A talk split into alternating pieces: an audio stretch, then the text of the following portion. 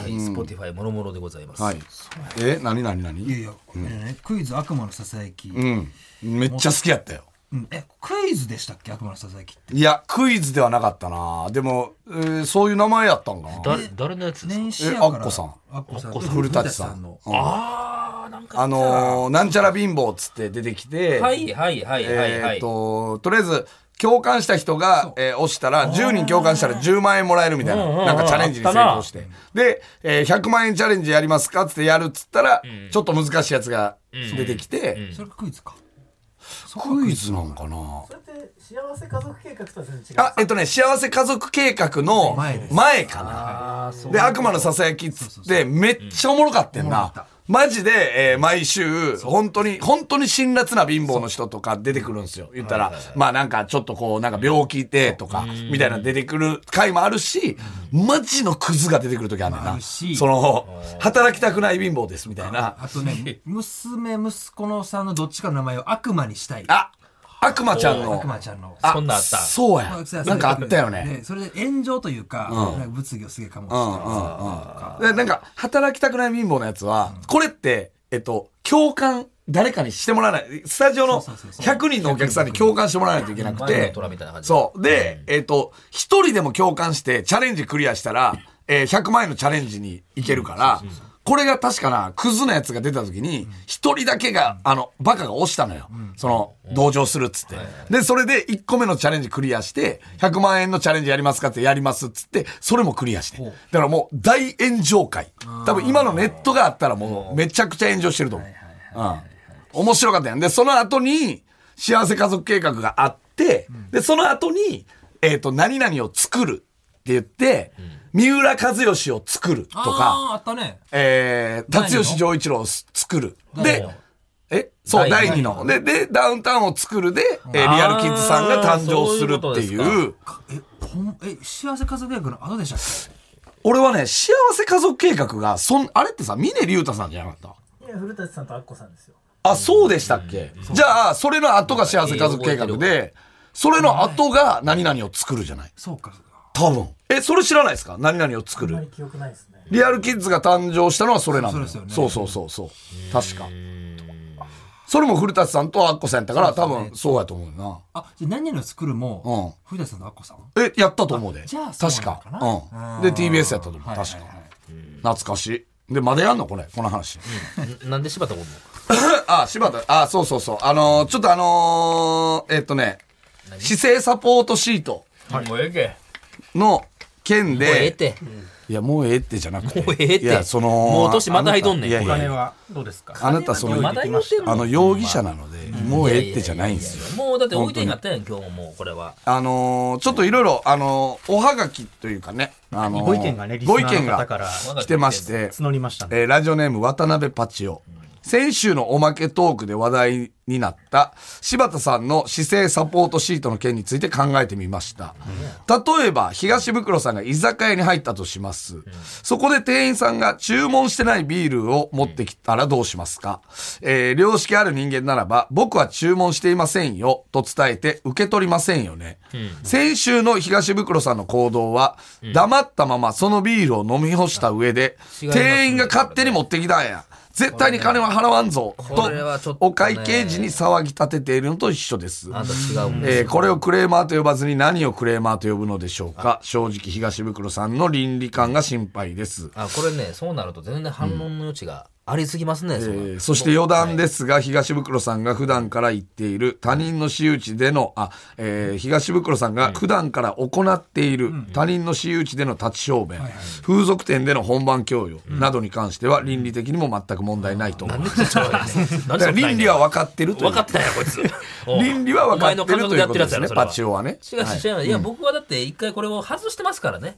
こういらないって言ってますから、ん、でその上で、そそのの上その店員の話で言ったら、いやいやもうこれはって言って置いていきはったやつを金払うかどうかって話になってくるからで、飲み干したんでしょ、っていうことですよね、結局、ね。いやいやだってだってもうね、強引に置いていきはったやつですから、ってなるとやっぱ払うのおかしいんじゃ強ない引やかっていたかどうかはね誰も見てないよね、いやめっちゃ強引でしたよそれはは、いどうだった柴田はまあまあまあまあちょっとこの30分だけはっていう話はしましたからね、まあでもこれはな、まあどっちの意見もわかるからな。いやもうええってお前のその忠実を保とうとするのか知らんけどなあいわゆる酔っ払っしっかり酔っ払っていらっしゃったということで、いやいや違いますよビールも飲んだっていうことですね、これ、この人が結構真理なのかもしれないですね。えーラジオネーム、キラキラさんご。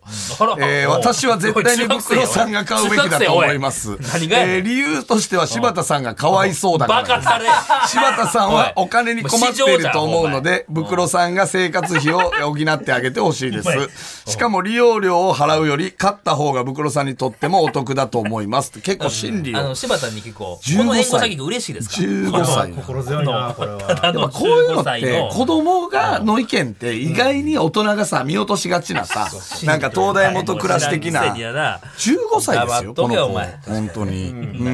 ん柴田が好きかどうかだけで物言ってますからこえれは、ー理由としては柴田さんがかわいそうだからですっていうねうん法廷に言えますかそれ、うんこのかわいそうですしかもですよ、これ俺らも盲点だったんですけど、利用料を払うより買った方が袋さんにとってもお得だと思いいや違うんだまよす。盲点でした違うんだよね。盲点でもないですよね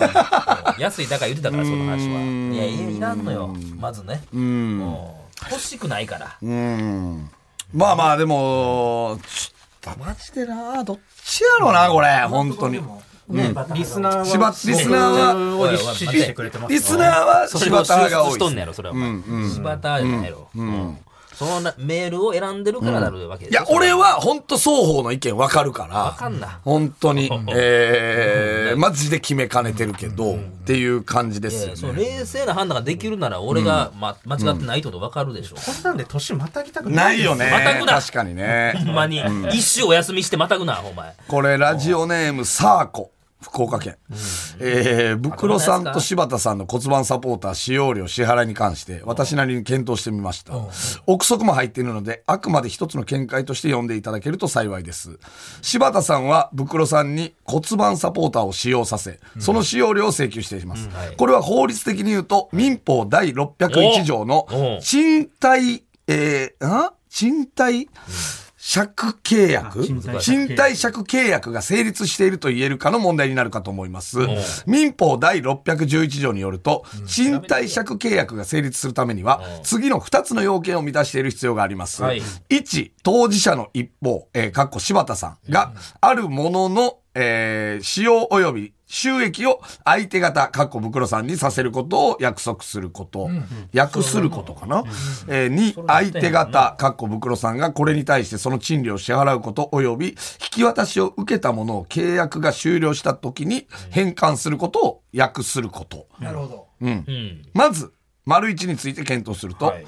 柴田さんはブックロさんに対し骨盤サポーターを使用させ、張り紙をした上で、その使用料を請求しています。ただし、条文には、訳すとあり、これは言葉の意味通り約束すること。そうねつまり、ブクロさんがこのことを認識している必要があります。はいこの点については次の丸2の要件とさあまずい一っちゃうか緒に検討したいと思います。そこで丸2について検討すると、ブクロさんの反応を見るに、骨盤サポーターを借りていること、それに対して賃料を支払うことについて約束した認識がないことは明らかそうでよす。ねこの段階で賃貸借契約は成立してないと言えますでしが、ょこれに対しては本当はブクロさんにその認識があったにもかかわらいずやないよ、賃料を支払いたくないあまり認識してないふりをしているのではないかといどうっちや言い方が反論が可能かと思いまどっちすやお。前はい。以下この点について検討します。まず、張り紙についてです。結論言えはよこの張り紙に袋さんが気づき、その内容を理解し気づけなかったです、ね了承した上で、え隠してましたからー、ね骨盤サポーターを使用して、えーしていたと言える状況であれば、えー賃貸借契約成立の余地があると言えなくもあります、ありません。はいそう言えるためには少なくとも、少なくとも、袋さんが座った位置からだと、誰でもその張り紙に気づくことが可能であり、えー内容を理解し得る状況であったと言える必要があります。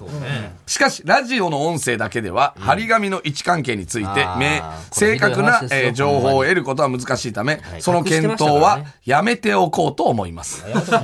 おいおいおい仮に頑張ってくれや張り紙が意味をなさなかった場合、柴田さんとブクロさんの間には骨盤サポーターを貸した借りたの明確なやり取りはなかったことになりま。なかったですしょそこで明確なやり取りはなくとも、お二人ともがそう認識しうる状態にあったのかを検討する必要があるかと思います。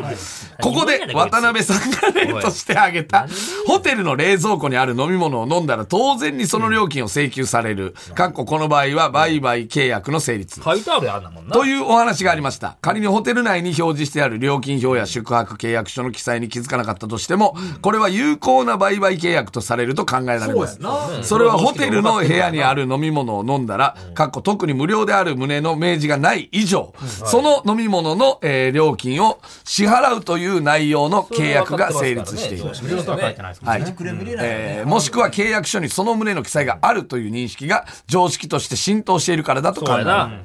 えーそこでこのような貸し借りが柴田さんとブクロさんの間の常識として成立し成立しうる状態だったのかを検討しまいや、しすて。ないです。えー常日頃から柴田さんとブクロさんの間に物の貸し借りがあり、両者が了承した上で当たり前のようにその賃料を支払っていたというような事実があれば、ブクロさんが今座っている骨盤サポーターが柴田さんの私物だと知った時点で、これは借りてるからその使用料を請求されるかもしれうん知ならいないですねと認識するはい余地があったかもしれません。しかしそのような人間関係は稀だと思われますしそうですよね、ラジオの放送を聞いている限りでは、そのような関係性は認認められないので、やっぱ味方でいてくれてますね難しいかと思います。はい分かってます私の見解としては、はい賃貸借契約はお成立しておらず、そうでしょ柴田さんはブクロさんに対し使用料を請求するはこいとそれはは聞きたかったほらできないと考えます。はい結論出たぞということです、ほら、出ましたよ。ほら、お疲れ様です。これはでも、どうなんやどうだよ、こんだけ読んで、